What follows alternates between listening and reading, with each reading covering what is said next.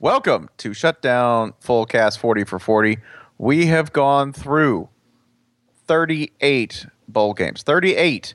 Numbers 39 and 40 are the biggies. It is New Year's Eve. You're going to be watching these two games. And we're not talking about the Peach Bowl. We are talking about the Orange Bowl first. That'd be Clemson versus Oklahoma. One half, okay? I'm just going to call it the Art Linklater half of the college football playoff. The other half will be the Jack Parr half. I don't know. Pick your custom dyad of broadcasters however you like. The Orange Bowl is half of this, and it is Clemson v. Oklahoma. Joining me to discuss this extremely important game, Holly Anderson, live from Midland, Texas. You say that like I made a choice. You did, actually. Yeah, all right. And Ryan Nanny, live from Brooklyn, New York. Say hi. Hooah! I'm broadcasting from Atlanta, as always, America's finest city. We have thoughts on this. These are two teams that Ryan, of course, has not seen anybody play in person, basically. You saw Rutgers play or somebody? You saw some bullshit. Wait, game. You mean this year? Yeah. No, I haven't been to a live football game this year. Okay. Holly, my life is deeply sad. Holly, you have seen Oklahoma play, correct? Yep. But when did you see them? Oh, my God. What? Why? Okay, so Holly saw Oklahoma come back and beat Tennessee. Why are you doing this to me, you incredible asshole? I saw Clemson play versus Florida State. I'm going to stab you in the neck. I mean, that was going to happen. Right below the ear. Mm-hmm. 40 for 40. They end all the same way. You know what I hate about Hannibal becoming a hit show, besides the fact that it wasn't enough of a hit show to not get canceled by dumb shit NBC, is that when I tell people I'm the dragon now, they know what I mean. Also, Hugh Dancy doesn't know how to do an American accent. Who cares? American accent. I'm trying to solve a murder. Brian Fuller took my deep cut. Literally. Well, in this case, what we're looking at here is me putting on fake teeth and peeling your skin from your bones if you ever bring up that fucking game again. There is a certain method to the Stoops murder routine. It's beautiful. And if Mike's in charge, the victim gets away. And we're back. You say that like Mike hasn't actually been kind of good this year. Mike Stoops has been pretty good this year. And I don't know. So which Bowden does this make? Mark this year's Jeffy Bowden? Wow! I mean, damn. People is Mark Stoops the most coach in terms of the most coach that we talk about who is like we're like oh yeah he does a great job without any proof thereof. I mean that's what we used to do with Cliff Kingsbury. Yeah, we're past that now. Yeah, we're past that. Yeah, is Mark Stoops getting by on his looks? I would say so. Oh my God! I just found Mark Stoops' record at Kentucky. It's 12-24. Yeah, there's an agreeable symmetry to that. There is. Maybe we need to stop saying all that stuff about like look up Joker Phillips in the same span of time, if you would. Okay, I'm working on it. Yeah, look up. Wait, where is Joker Phillips right now? Like physically? In your closet. So. After two seasons, or no, we're talking three seasons for Mark Stoops now. Yeah, after three seasons, Joker was 13-24. Okay, that's better. So, betterish. Yeah, betterish. And by the way, Joker Phillips, if I just had to give you one team in all of football, professional and collegiate, that he might go from Kentucky to as part of a pattern of being a coach at teams perpetually saddled with misery and the curse of mediocrity. Is he with the Titans? No, I can tell you where he is, but yeah, please, no. Spencer, continue. I'm dunking on you, y'all. He's coaching for the Browns. No, man. Yeah, He's a receivers coach, it looks like. Only the best in the league. There's football everywhere, and he goes from Lexington to Gainesville to Cleveland. Hey, South Carolina just got an offensive coordinator from the Browns, so I don't see what we're getting him for. Not better. Kurt Roper. Where else did he coach? I don't know.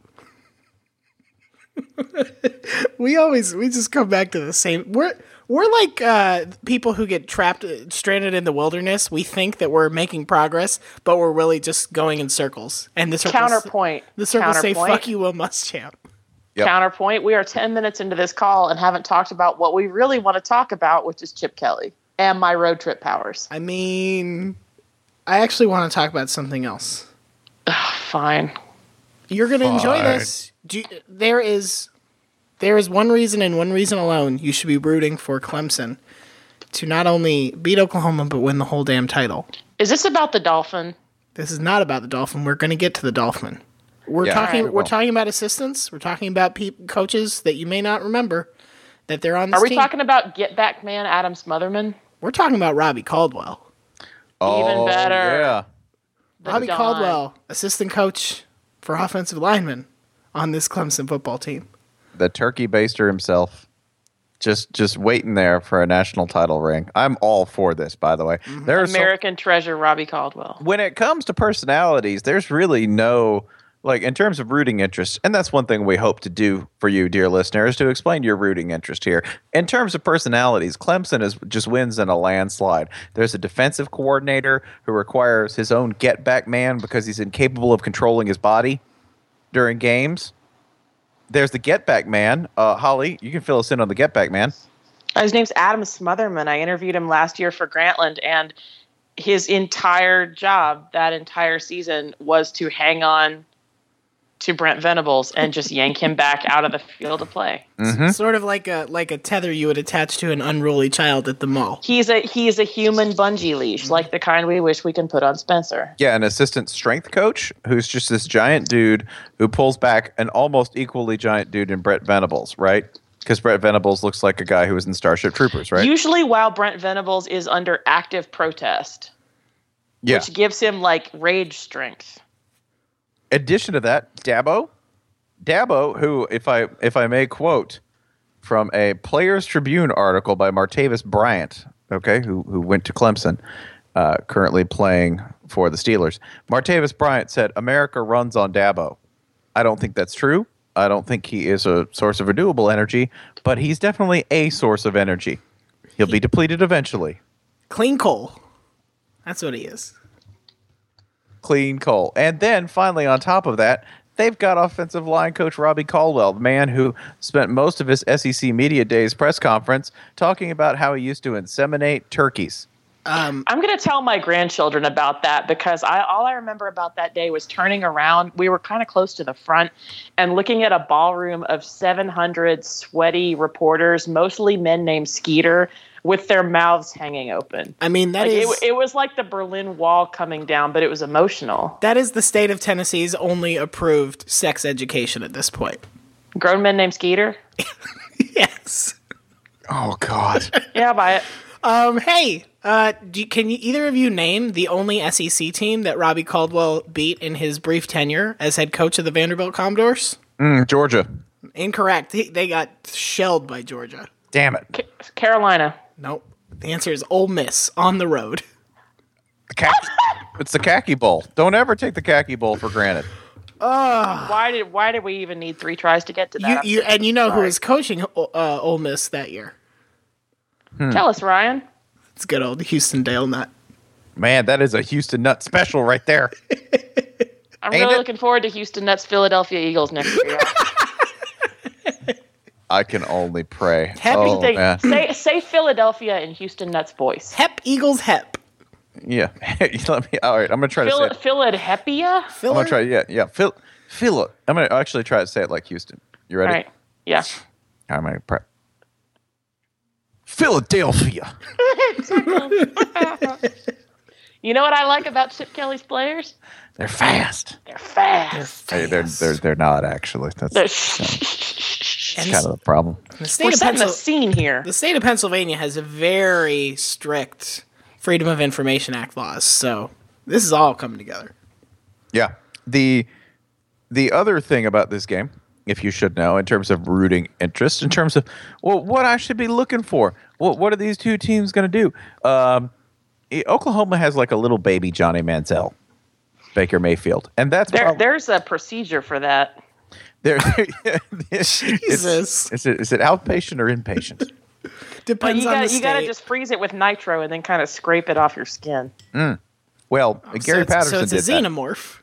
Yeah. It's a xenomorph because right now it's been unstoppable. How's that for a segue? Perfect. Yeah. Immaculate. Oklahoma, at like preseason, I thought, well, man, they really didn't fix the right side of the ball. And that was wrong. If you want to know when you were wrong about things, Mike Stoops has a real good defense this year. Like, real good. Not Clemson good, mind you. Statistically, Oklahoma is like just a notch below. But good enough and playing teams in the Big 12 and winning games with defense, which is a pretty phenomenal accomplishment. This does not necessarily mean that I would change any revision or make any revisions to my opinion of Mike Stoops. It just means that, man, they were real good this year. They were a little stumbly on defense down the stretch, but only a little. Like, it didn't really matter. I mean, we're on the Big 12 grading curve, right? Yeah. I mean, that is when they had their three hardest games of the year. All due respect to the Tennessee Volunteers. Hey, 254 yards of total offense is great for an overtime game. Oh, you could have backed off that. Now you're just in more trouble. Now you're just getting twice the stabbing. Keep moving west, Holly, please. I beg of you. Yeah, I mean, Baker Mayfield, by the way, in those games, Baker Mayfield kind of all over the place. Like, he's been good, mm-hmm. and he's been bad, you know, and then he was good again, like against TCU. TCU's like the funniest game with him because he was awful, just deplorable, until they steal that game at the last minute. But in that game, he's like 9 for 20 for 127, right? And yeah, 2 TDs and no picks. But he was pretty damn awful in that game until the very, very end. Well, a lot of that was that through the first 5 games of the season, Oklahoma's running game was non-existent. Like, they were struggling to get to 100 yards against – I mean, they barely got to 100 against Akron. They barely got over 100 against West Virginia. Texas held them to under 2 yards a carry. And then they just sort of lit up down the stretch. Their last 6 games, they did not have fewer than 240 rushing yards in a single game. Damn. Yeah.